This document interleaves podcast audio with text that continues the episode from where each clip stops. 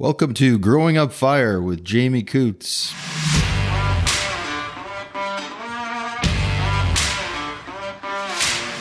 All right, welcome to episode two, Growing Up Fire. Today I got Ryan Coots with me, and we're going to talk about his childhood being from a fire household. Thanks for coming today, Ryan. Yeah, no, thank you for having me. Just kind of wanted to start off and kind of walk the folks through what it's like to uh, grow up in a firehouse. Growing up fire is all about learning things as we go. It doesn't matter if you start being a firefighter when you're 40 or start when you're born, I guess, like you. So just wanted to go through some of that stuff and see how it goes. So, what's your first memory of being in a fire family? I think uh, probably just being around the firehouse all the time when I was super, super young. Every single day, uh, I can see it with my son now, drive by the fire hall and ask to stop all the time and love sitting in the fire trucks. And there was never just a time where you could stop and hang out. It was always jumping around through the trucks and playing with hoses or whatever, right? Uh, trying to get your hands on as much as you could fire prevention weeks were definitely a big one for me that I can always remember.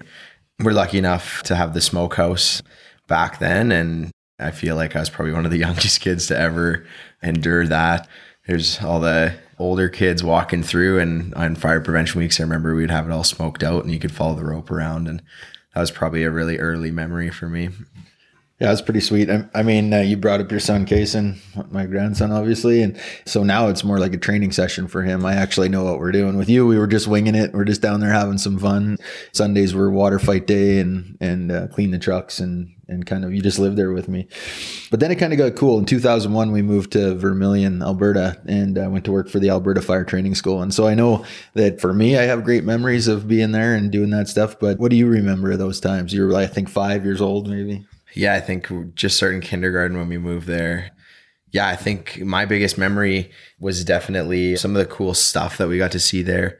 They had a dollhouse that I played with little firefighters all the time. It was kind of like a mock up for scenarios and stuff that the guys could go through tabletop.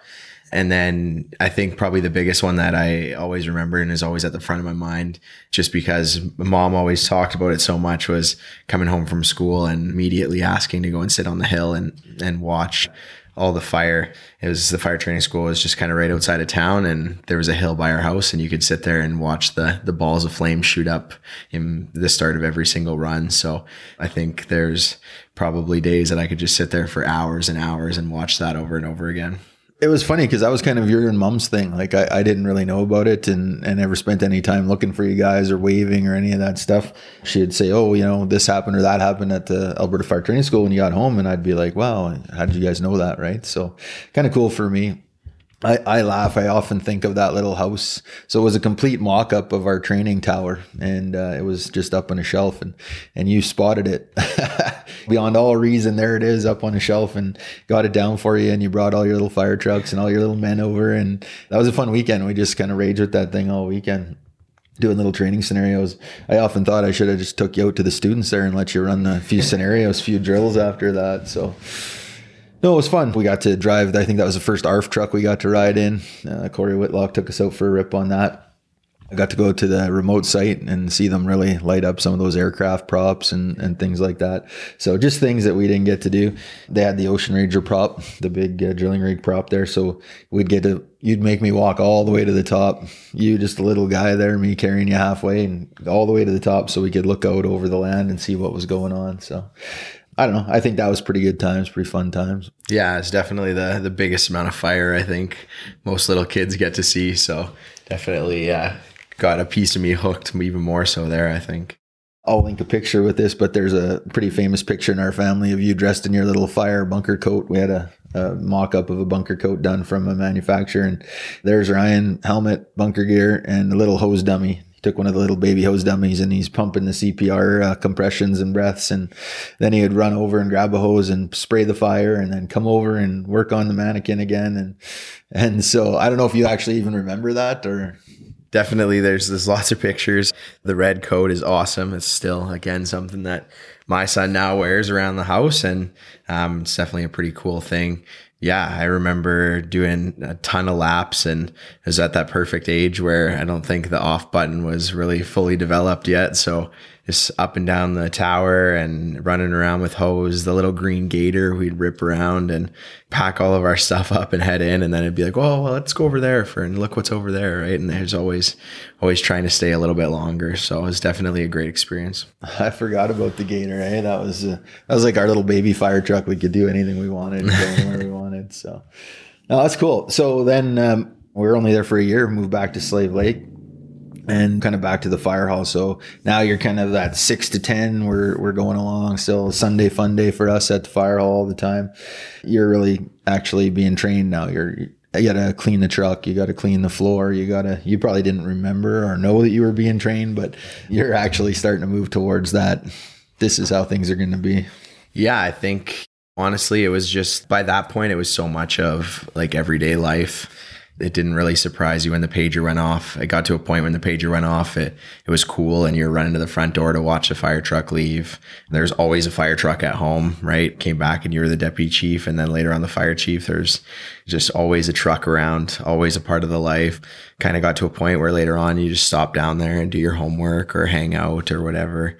Yeah, I think by that point it just became so much of what, uh, my life was about and our life as a family was about. And there was so many great memories and stuff there and went through big changes on that fire hall, expansions, new trucks, right? And it just kind of feels like all those milestones, funny enough, are like family milestones almost because it was so engraved in our family.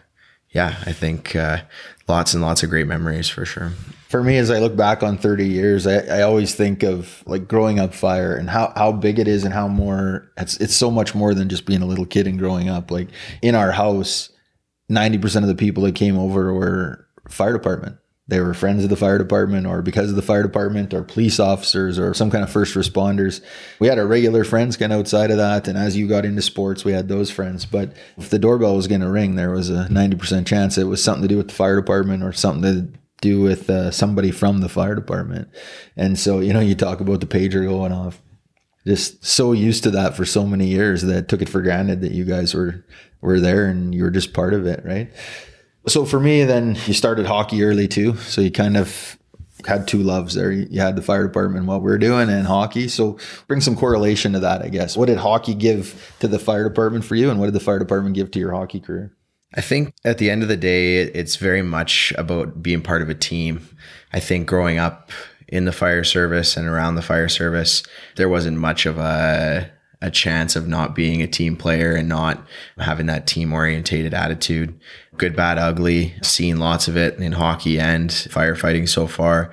At the end of the day, you just got to be there for your brothers and sisters. And we saw that all the way through hockey. And when I finally wrapped my head around not going to the NHL, I knew that I was going to have to pick another path and firefighting was right there all the way along as well. And it was kind of something that just slid into place and you got the exact same team aspect and all the same tendencies that a, a hockey team had as the fire service does right? And right from everyone being part of a team and working together for a common goal very much same thing on both those fronts. One thing that I really like about the fire service and I liked about hockey was there was this one leader, one guy that you look to all the time. And it's the same for us, right? I look at a lot of different professions and there's some back and forth and some, right? We get on the fire truck and whoever's riding in the officer seat that day, it's that's that's who's making the calls, that's who's calling the shots. And there's absolutely those times where everyone talks together and comes up with a, a better game plan. And it was very much like that in hockey. And we were very lucky to have a lot of very good coaches along the way. And we had a lot of really good teams that kind of let us do the same thing, right? You know, final play the the game. Okay, what are you guys going to do? Right. It wasn't necessarily, oh, well, I'm the 40 year old coach that knows everything and this is what you're going to do. I was very much like they knew that we knew each other. And, you know, I can think back to some absolutely huge wins there and some last second goals that won us some huge games. And I, I look at it now and in the fire service and it's the exact same thing, right?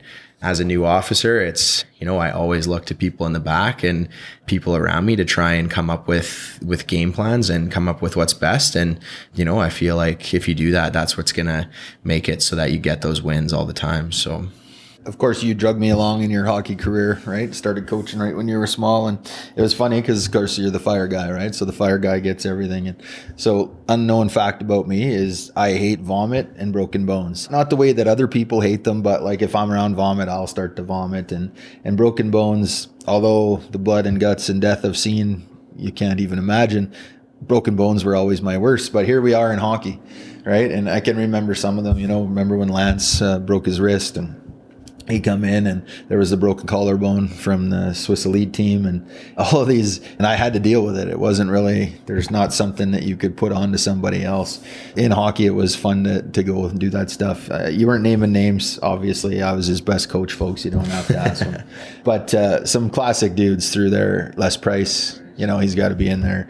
Brian Node for all the good and bad was a was a guy that did some stuff for you you know, to me, I kind of look along and I think you had a lot of strong role models in the fire department. You had a lot of strong role models in hockey.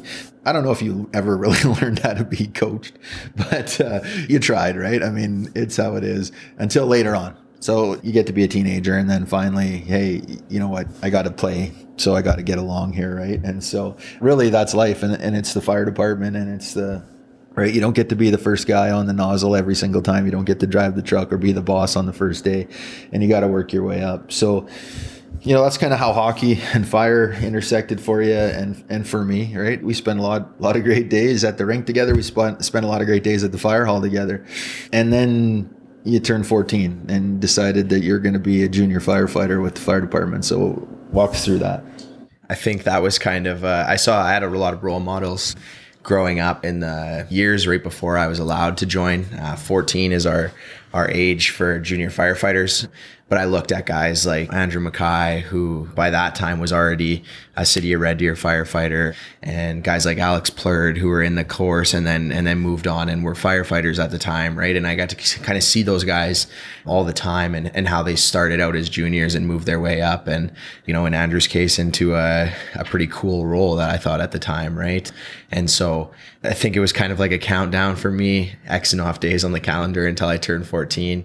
Yeah, as soon as I turned 14, joined the junior program and we had some really great experiences. That was a year that Braden came and lived with us.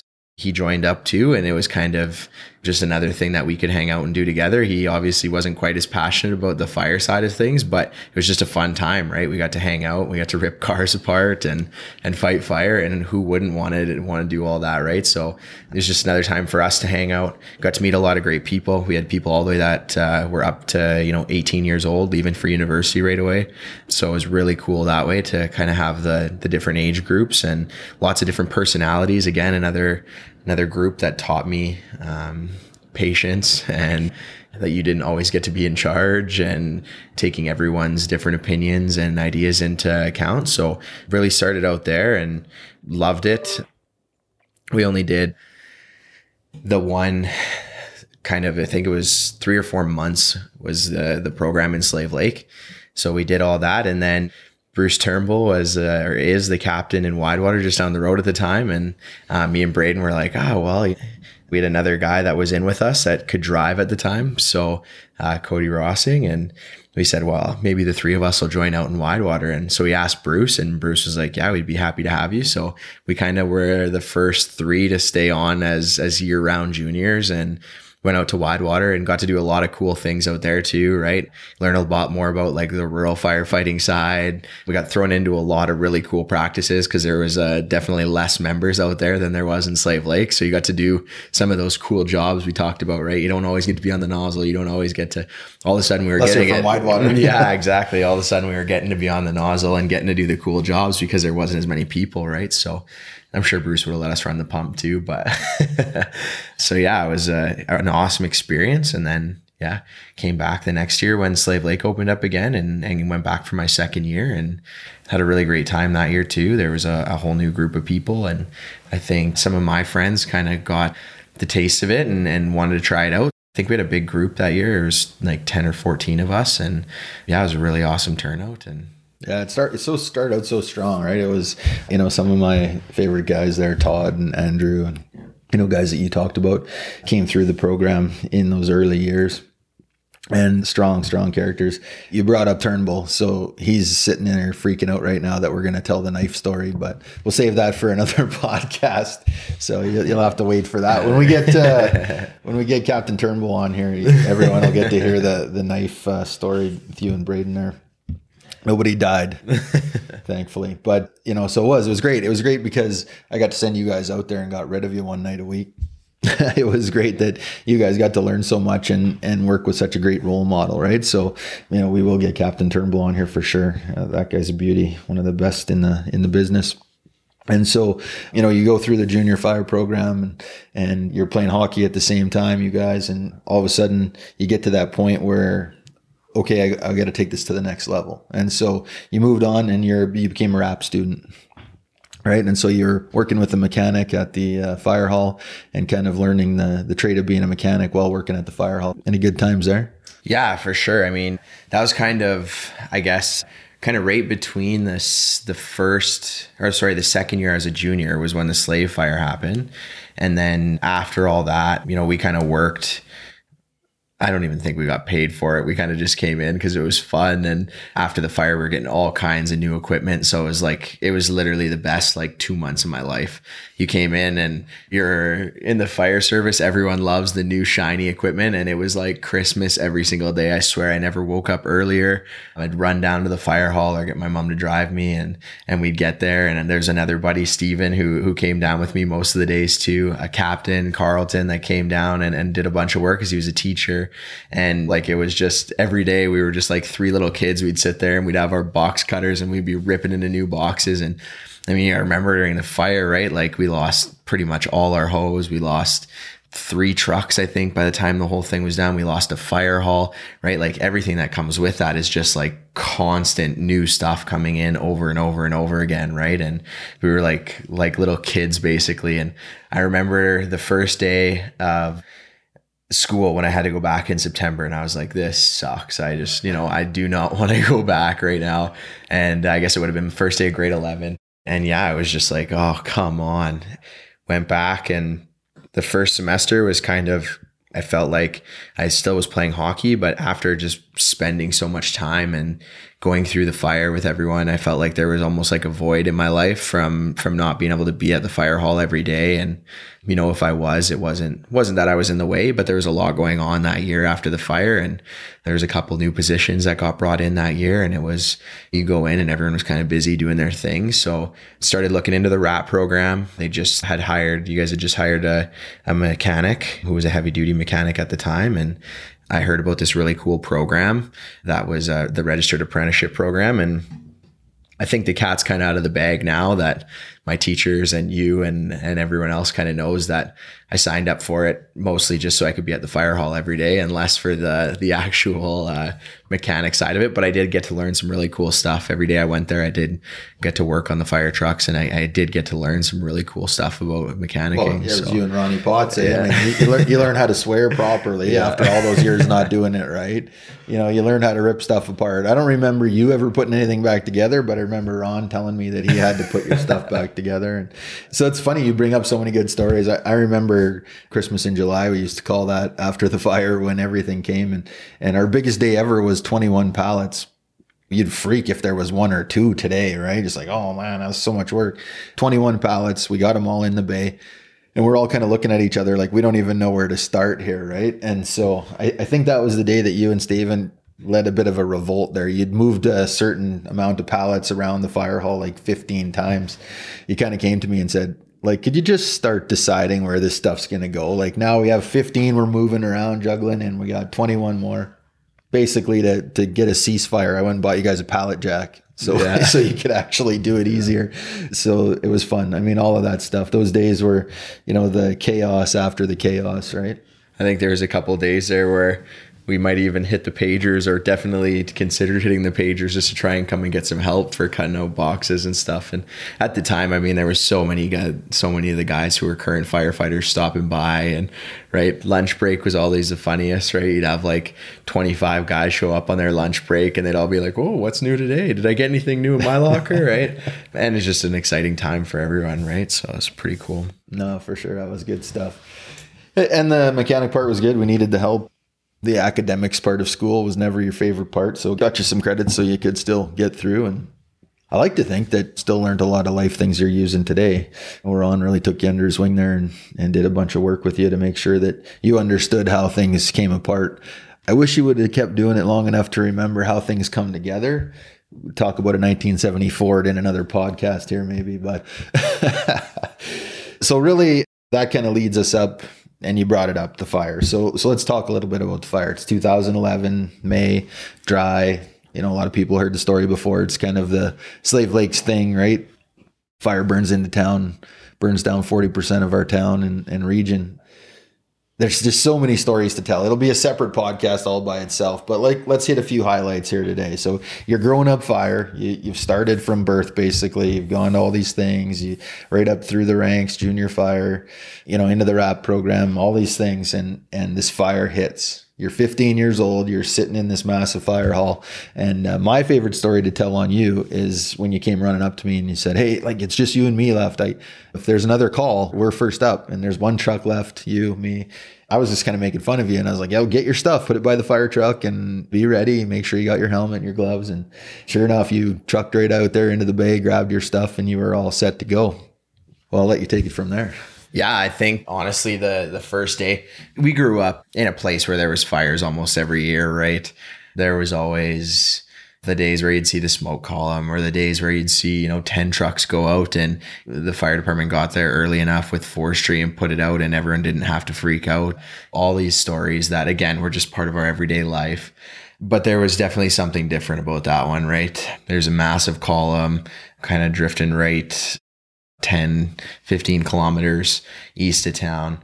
Before that one even actually blew up, that specific day, it was just really, really windy. And I remember the pager going off constantly. And my first kind of vivid memory of that is sitting at home with mom and we are sitting in the living room and it's like, holy man, you know, it's so windy out and it's just kind of going crazy right now and her phone rings. And this kind of goes right into how much the fire family really is so connected, right? So her phone rings and it's Mitch Carrier, one of the firefighters for for a few years then and another and meeting. yeah, he's like, "Hey Kirsten, you know, like the pager's gone off four times. I feel like I really need to go down there, but my wife's out of town and I have the kids at home right now." Actually, I think it was just his daughter at the time probably.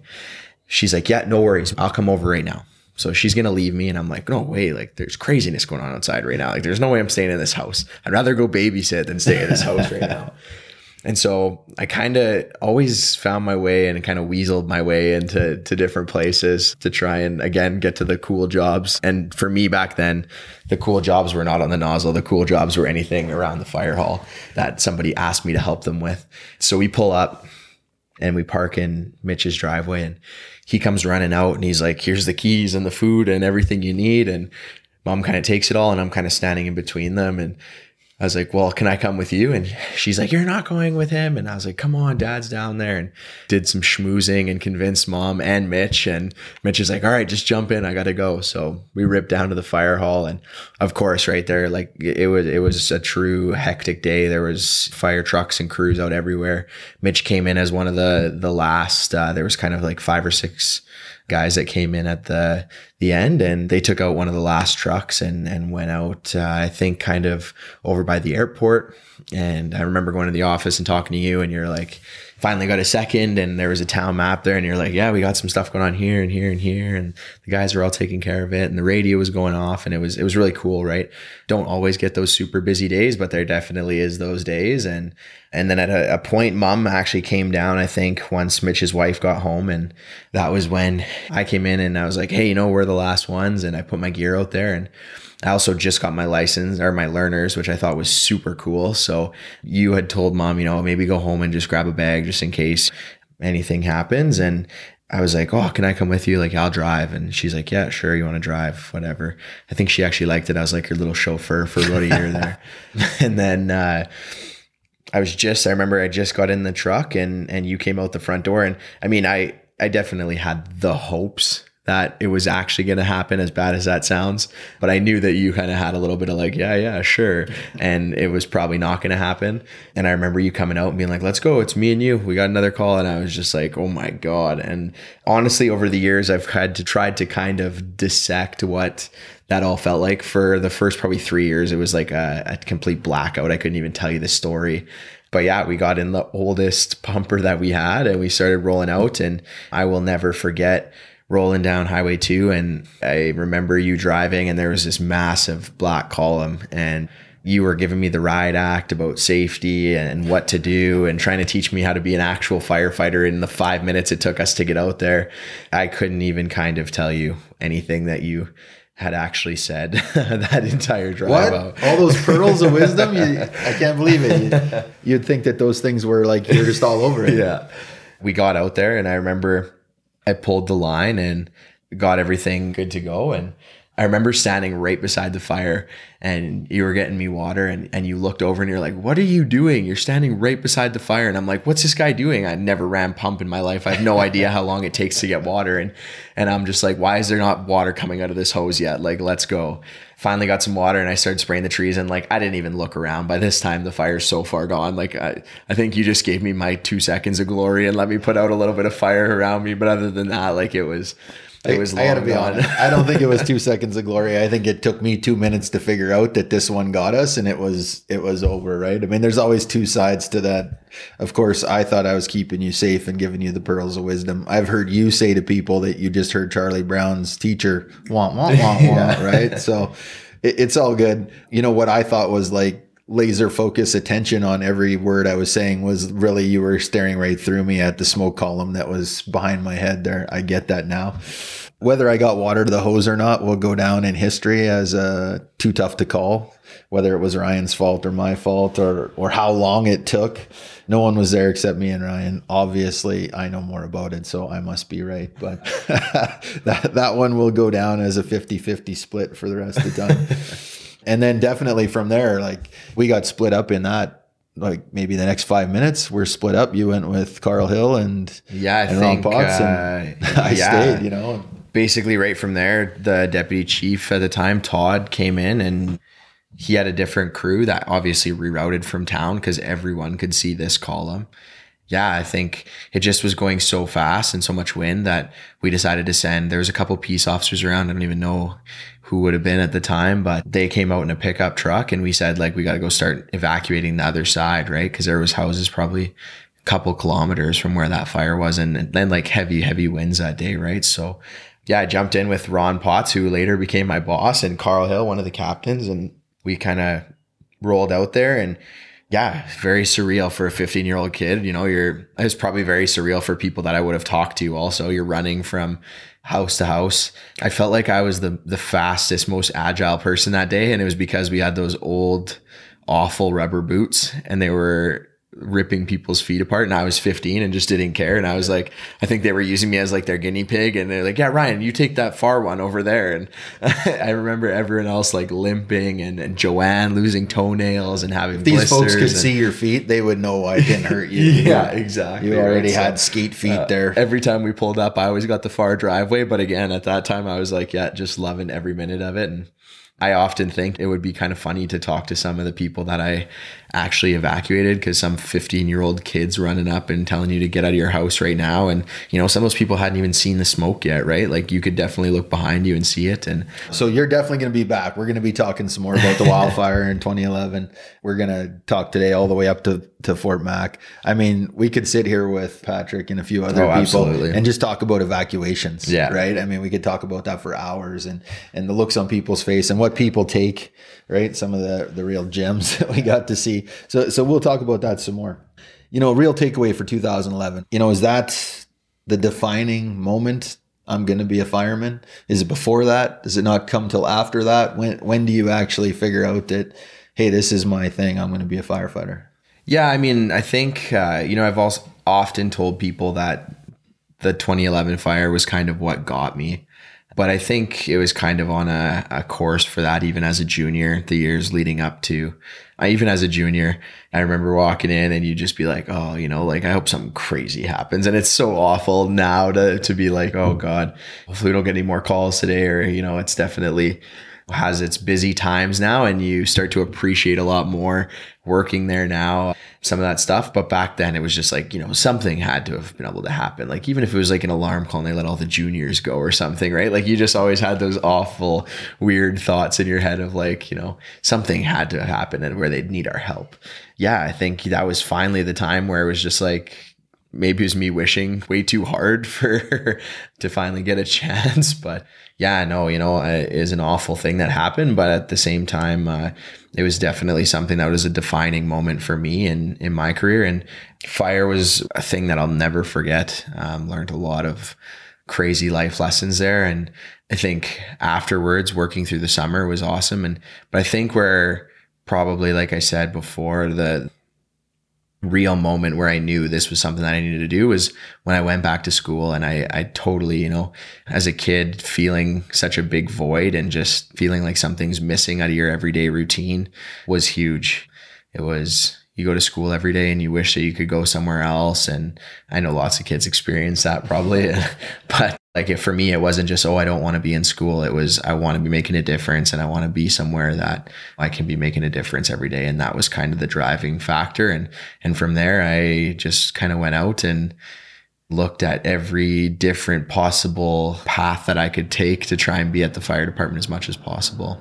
Of course after the fire i could see that right? I could see that you're i think before it was 50% I wanted to be on the fire department and 50% you wanted to be on the fire department. And my side of it quickly went from 50 to I'm out of the picture and whatever you want's going to be the, you know, for me, uh, just link it back to hockey. I think when you went to junior camp and they wanted you to come back and play some junior A hockey and, and you're just like, Hey, you know what? I don't really want to do that. I'm on the junior fire department. I got a good hockey team at home and, you know, there's your realization you're not going to make it to the, to the show. And to stay home and do this other stuff would be good. And if you would have went, you would have missed so much of what came next, right? You got to be a RAP student for a few years. In the summertime, we'd move you to the Fire Smart student role, so you'd get to work with just the Fire Smart crew guys. Patrick McConnell is your boss, and you'd get to run the tractor and the mulcher and the chainsaws and the. So, talk a little bit about Fire Smart and what you learned there over the years yeah, I think that was a really fun job. You know, I I enjoyed, and I think a lot of students that I've seen that have come through since have really enjoyed those positions. For a young person, you get to learn so much. On the mechanic side, you get to fix things, or in my case, rip things apart, right? But even just like learning the lingo, learning how to use tools properly, right? I'm going to say this because I was someone who never really liked school. I learned a lot of really valuable life lessons just being in those two different areas and those two different jobs. And it's things that I'll keep with me for forever. Right. So yeah, right from, you know, learning how to use tools properly, learning all the ins and outs of, of being a mechanic and some of that stuff. It was really, really cool. Um, and then you go to the Fire Smart program. And my first year, I was a 16 year old kid and they're like, yeah, here you go. There's a tractor. You get to drive around and cut grass. And it's like, it's not your average tractor, right? This is a massive tractor and get to drive around and cut grass and then they give you a bobcat with a mulcher that basically destroys everything on the front of it and that's obviously super cool right and yeah it's just a good time again super valuable to be able to learn how to run um, somewhat heavy equipment at, at 16 years old right? And i think we've seen that with a lot of the students that have come through since me as well, well so. I, I, mean even before you right? The you, you talk about andrew before who's in Red Deer now. Then you you get in there. We've had Logan, Zoe, Tim, Cruz now. There's just so many and so many dedicated, interested people, right? It's not just about the mechanic side, it's about the fire side, it's about fire smart, it's about the whole process of moving it forward. And like it's just 100% success stories with all the students that came through. So for me, anyone out there that can try and figure that program out, just do it because there's no bad that comes from it. Like there's not, I can't think of any bad students we had in the junior program, in the student program, RAP program, fire smart program, all the way through. It just helped build character and help move all those processes forward. Like you said, in Slave, it was ultra cool because you got to ride the tractor and drive the mulcher. And I mean, anyone sits in a bobcat and rips trees apart with a mulcher is going to be stuck on that for yeah. forever, right? Like that's better than any video game out there and you got to work for just the beauty of a guy. So Patrick McConnell, right? So let's just talk about Patrick for a second. You, you know, he's one of my favorite dudes in the fire service. Left us a few years ago and he's out in Kelowna now. But what was it like working for Patrick? You know, I think my biggest thing with Patrick, funny enough, he started, I think, in January 2012 or very late 2011 after everything kind of got figured out with the FireSmart crew. And I started not not very far after. Back in the early days of the FireSmart crew, that that crew's definitely morphed a lot into what it is today. But back then they weren't always around, right? They started out very much like vegetation management and, and things like that. And we didn't see a whole bunch of each other for the first little while, right? Like I was kind of the guy that was the dweeby little kid behind Ron when when he came and dropped off his stuff, and uh, I guess kind of just looked for my opportunities to get to know him more. And I, I knew he was a guy that I was going to have to put out for and impress to get a spot on that crew if one ever uh, became available. And so yeah, I just kept working with him and kept trying, and and then we went through and, and went to the the Fire Smart crew things open, and that's was kind of one of the first, I guess I was one of the first students that did the transition back and forth. And we were like, well, do we give him the summer off or, and hire someone else? Or do we, right? And there was kind of some of those back and forth uh, conversations and put my name in and I was, I was super lucky and got it and, and uh, got to go and work for them. And I think from day one with Patrick, one of the things that I will always be most grateful for is he's a very intense person. He knows how to shut it on and off somewhat. I won't give him too much credit, but he is an intense person. He expects perfection out of everyone around him. And he's somebody who will not stop until he can also provide that exact same level, right? So he never stops. He always is pushing for him and his team to be the best that they can be. And that was kind of even from this 16 year old kid who was just there to cut their grass for them. It was very, very apparent from the very start. You know, got to run some calls with him. Once I got on the fire side and actually got a pager and got to start going on some calls and got to do some during the day with him. And I very much think in my career today, I still use a lot of those qualities for myself that I picked up on from him. And whether it's, uh, he's probably one of the ones that taught me it doesn't matter if you're going to a small car wreck and need to sweep up some of the damage or clean up a little leak, or you're going in to grab somebody out of a fire, like those jobs are the same, right? Uh, people call us for a reason and you should expect your team to be the best that they can be and kind of always held that held that close and I expect the same out of myself and and the team that I work with every day now as well for me, loved it. You're in as a summer student and then later on got hired on with these guys. You're moving through this Fire Smart program. So it's got this intense young leader who's like dialed in. I feel like him and I were aligned perfectly on, on the dream and what we were trying to get done. And you're getting to work with just a huge variety of different people, all, all kinds of different people from all different walks of life. Some new firefighters, some been around their whole life like you. Patrick is a good example of that. To me, you know, when you're trying to get somebody for your son to be role modeling behind this was the perfect guy you both grew up fire you both knew that you know something that you wanted to do in the future and so later on when a job opened up and you were interested it kind of was surprising right so just to paint the picture for everybody listening that you know it's november of your last year of high school. So you're you're not even done yet. January 28th is going to be your last day because you're going to finish a whole semester early job comes up, you say, Hey, I want to apply for this job. And we're talking about it. And I'm like, Hey, you know, like once you start working, that's it. Right. And I'm kind of like the jilted old man in this, in this story. Cause I'm like, maybe do you want to travel? Do you want to go to university? Do you want to, and you're like, no, I just want to get this job and get cracking. And, and so you're still in midget hockey, you know, you're still in high school. You're still in and so we're like, whatever, right?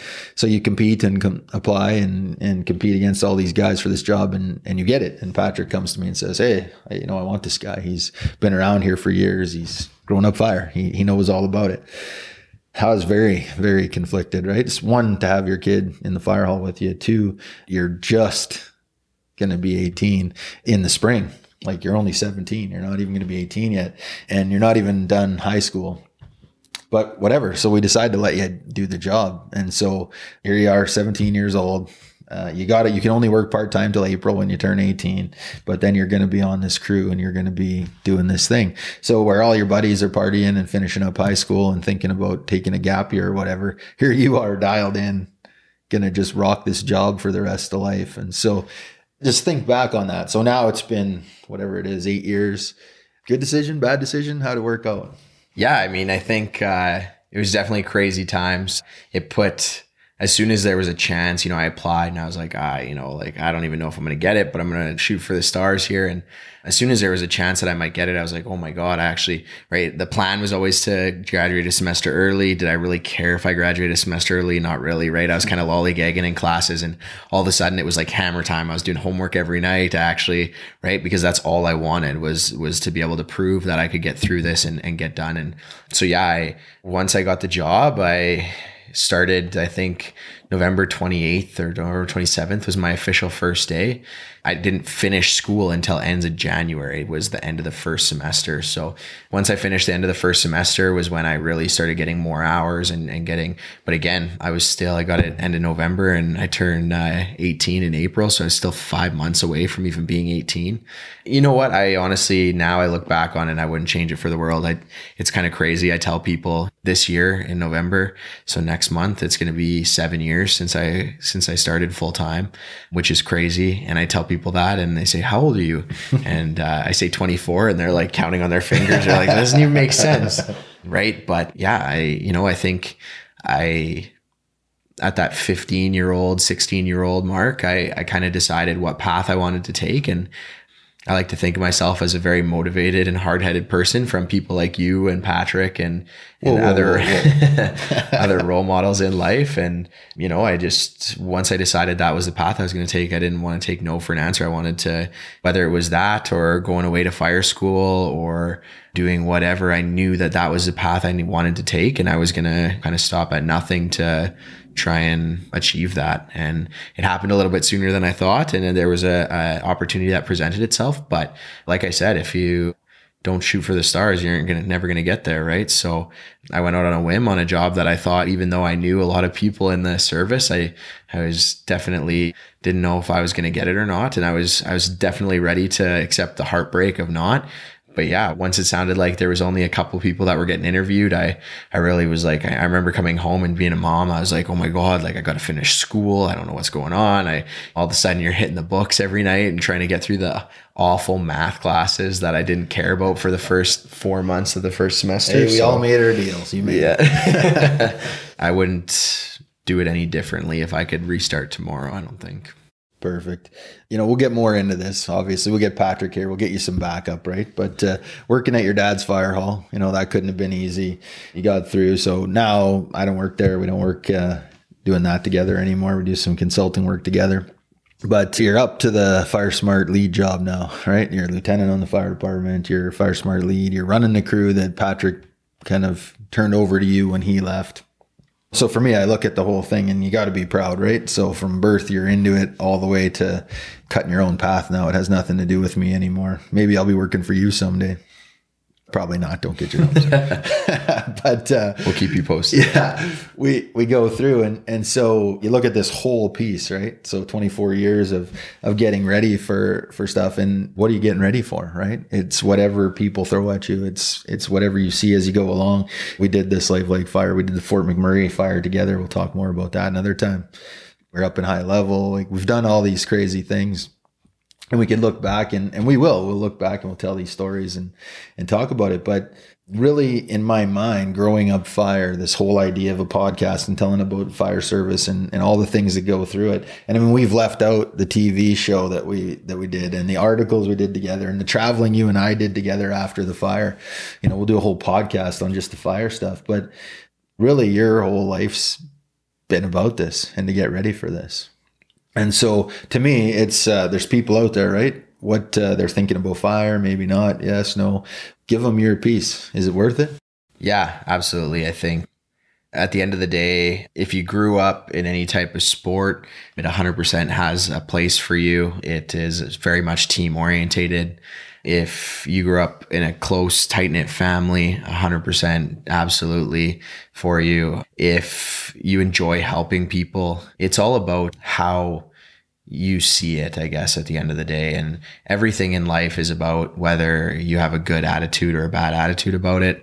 You can make the worst things in your life a lot better just by changing, changing how you think of it and your attitude on it.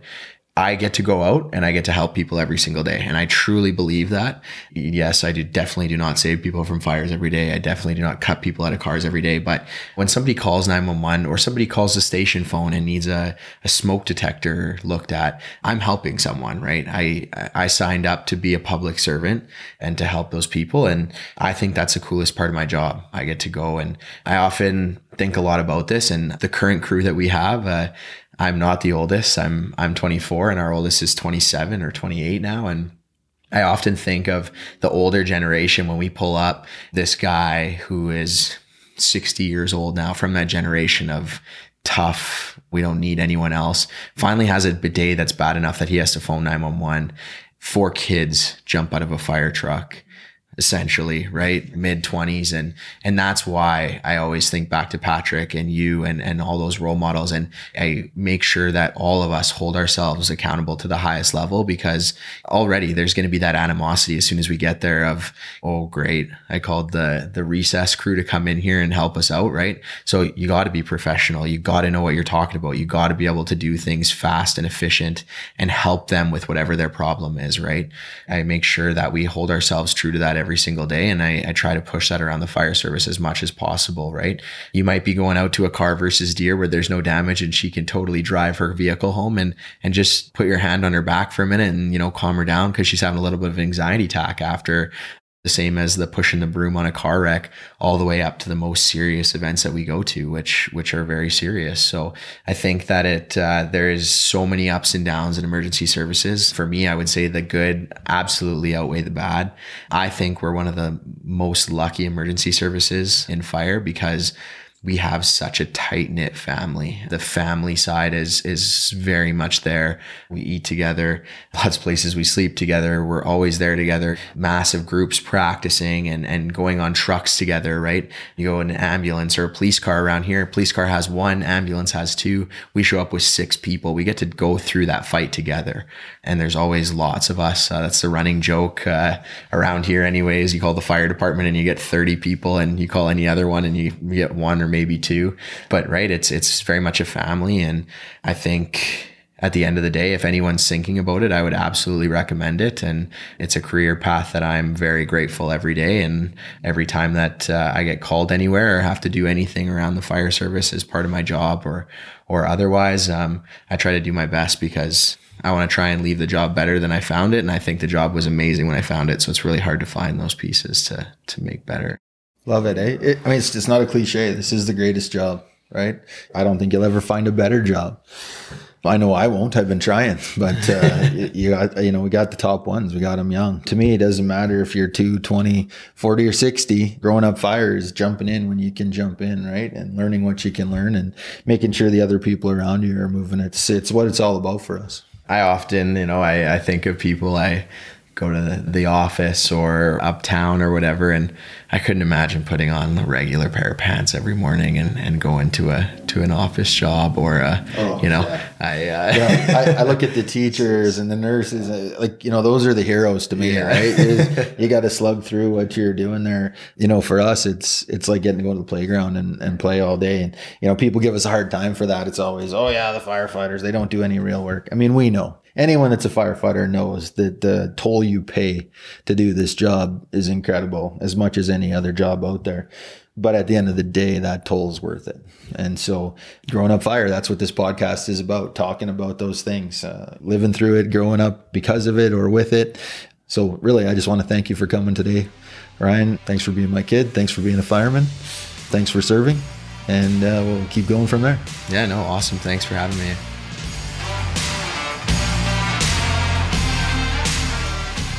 Thanks for listening to Growing Up Fire today. Follow me on Instagram at Chief Coutts to comment or send questions. We appreciate your support.